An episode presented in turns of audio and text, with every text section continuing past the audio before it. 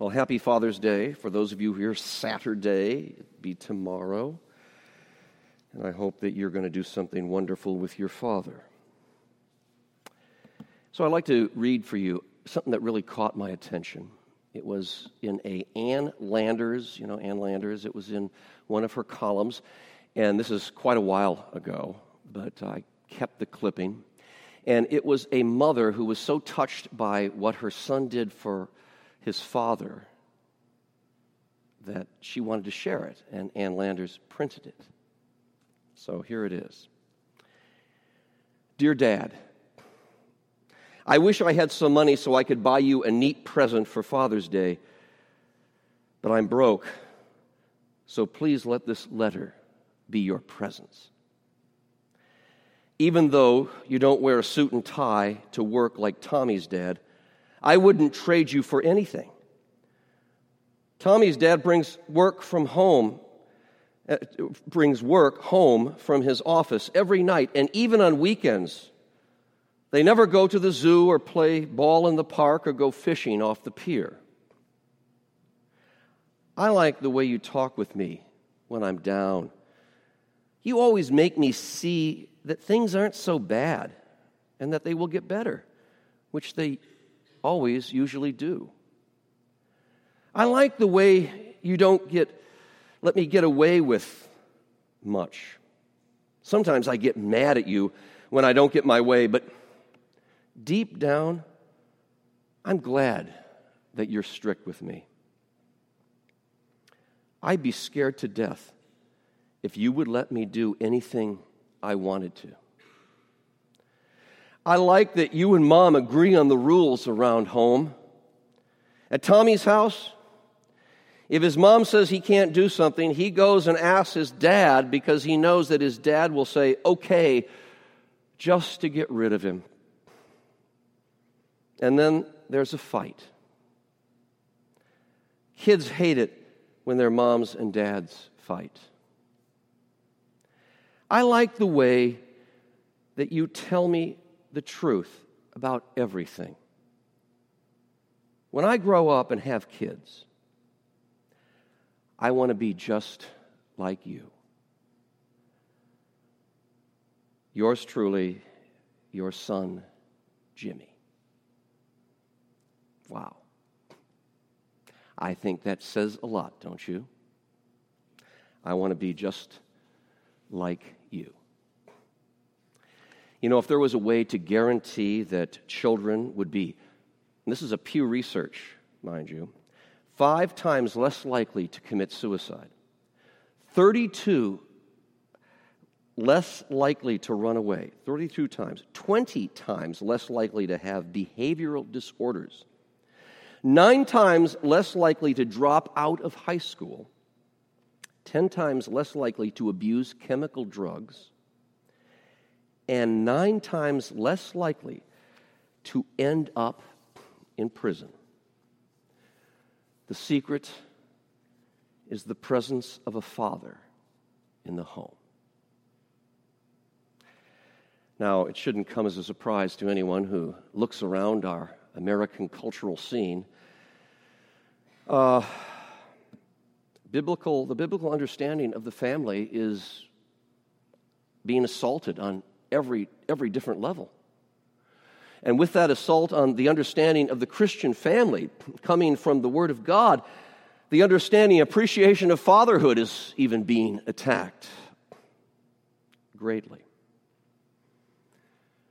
As followers of Jesus, the Christian father operates with a value system completely I'll tell you, increasingly totally separate from our moral cultural environment today. And what happens is the Christian father grows in the realization of not only the tremendous gift that he has been given in the gift of his family, children, and his spouse, his wife, but also of the enormity of the responsibility that he bears Paul addresses this responsibility in Ephesians. He says this Fathers, do not provoke your children to anger, but bring them up in the discipline and instruction of the Lord. With this very few simple words, Paul expresses the importance to fathers of intentional fatherhood. Not haphazard fatherhood, but intentional fatherhood. And what do I mean by that?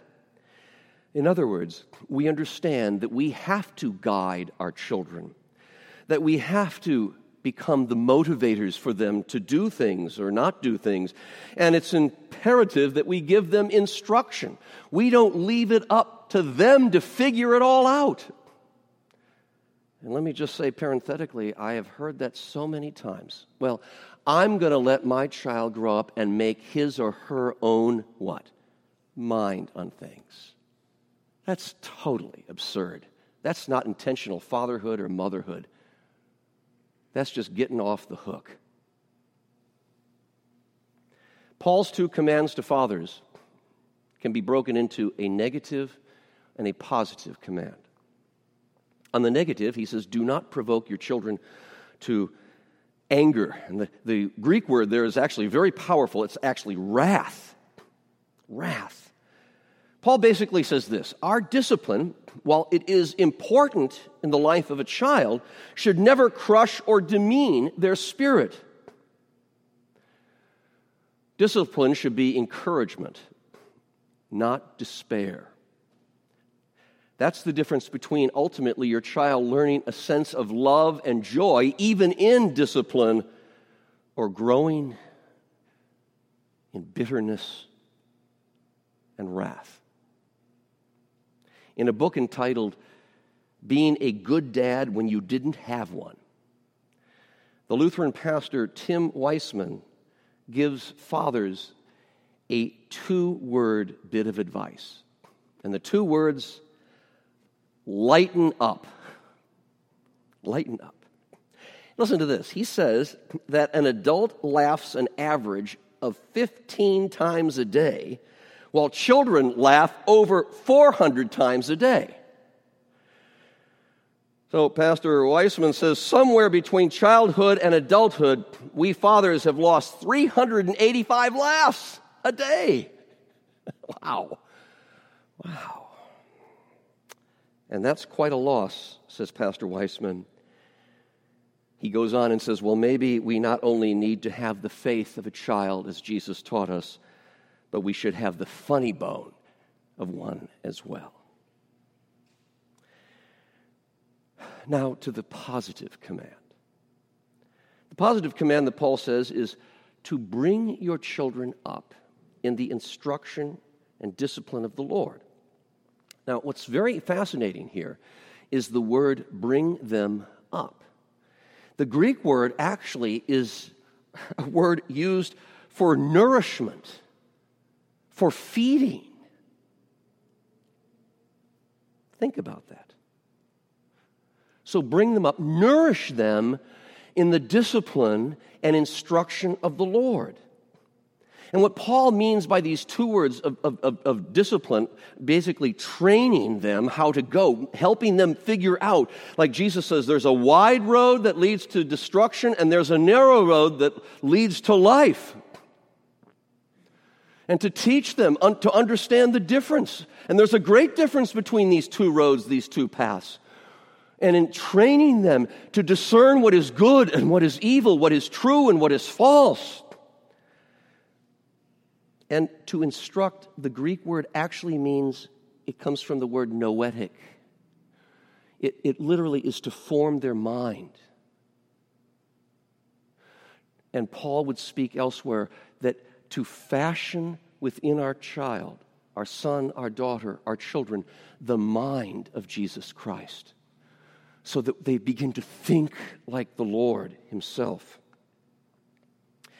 And as I think about this, I think about my life and I think about my ministry and watching countless families and fathers go about their business. I think, fathers, it's pretty, pretty easy at times to be tempted to have alternate agendas. I mean, other things that can subtly worm their way into the patterns, the thoughts, and even the actions that you and your family begin to do. And some of these kind of begin to replace the forming of the mind and actually are like this Well, I want my child to grow up and succeed. I want my child to have the best opportunities and, and for sports, and, and I, will do anything that they can. They, I, they have to do it, and I want them to achieve success, get the right grades. And I want them to be successful and have the American dream.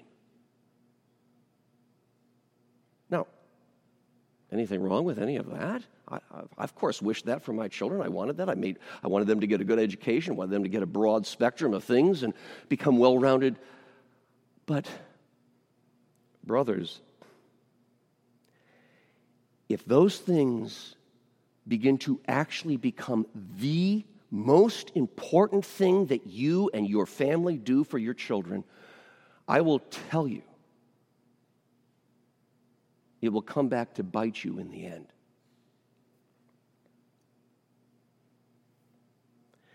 Because if these replace what Paul says, to nourish your children in the training and in the instruction of the Lord, well, they won't take the values of the Lord. They'll take the values of this world. The apostle reminds us that we should not embitter our children, but in fact, in the positive sense, form within them the mind of Jesus Christ. And fathers, that just simply takes an enormous investment of your time, and even more important, of your examples to your children. The choices you make, what you do, your decisions. Faithfulness as a Christian father does not depend on having all the answers properly. It even actually humbly means I don't, and I can't even rely on all my strength. Absolutely not. For my mind has to be fashioned by the very Word of God, by Jesus Christ Himself. To be a faithful father not only has that, but even more also having a sense of wonder. Never discounting the little things that go on in family life. Those precious moments in time when you walk and talk with your children together on life's journey around the dinner table or at a sporting event or prayers at the end of the day or being in the car.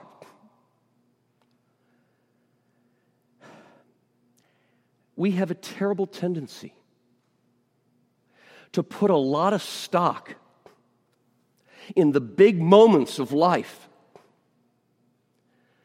but forget that it is, in fact, the daily routines in life that make us who we are, the habits and the patterns that we form in our lives as a family and for our children. I mean, to gather together weekly as a family around the Holy Eucharist, receiving the Word, the grace, the forgiveness of God, and the body and blood of Jesus will teach your children more about the importance of the Lord in their life than making sure they're involved in the Christmas program.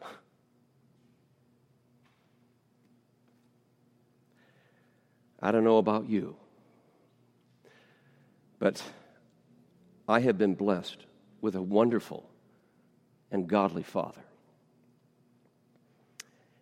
And even as, you know, my mother died a few months ago, just seeing how he dealt with that. And while he grieves the loss of my mother, his wife, what an example he has been to all of his children and to his grandchildren, looking to the Lord. It's remarkable to me. And I hope and pray that you have that too to thank your Father on this Father's Day for his faithfulness, his love, and his guidance. But I stand before you, and as I have done ministry many, many years, I'm also aware that some of us have a lot of baggage with our fathers, and not good baggage. And if you're one of those, you need to forgive them.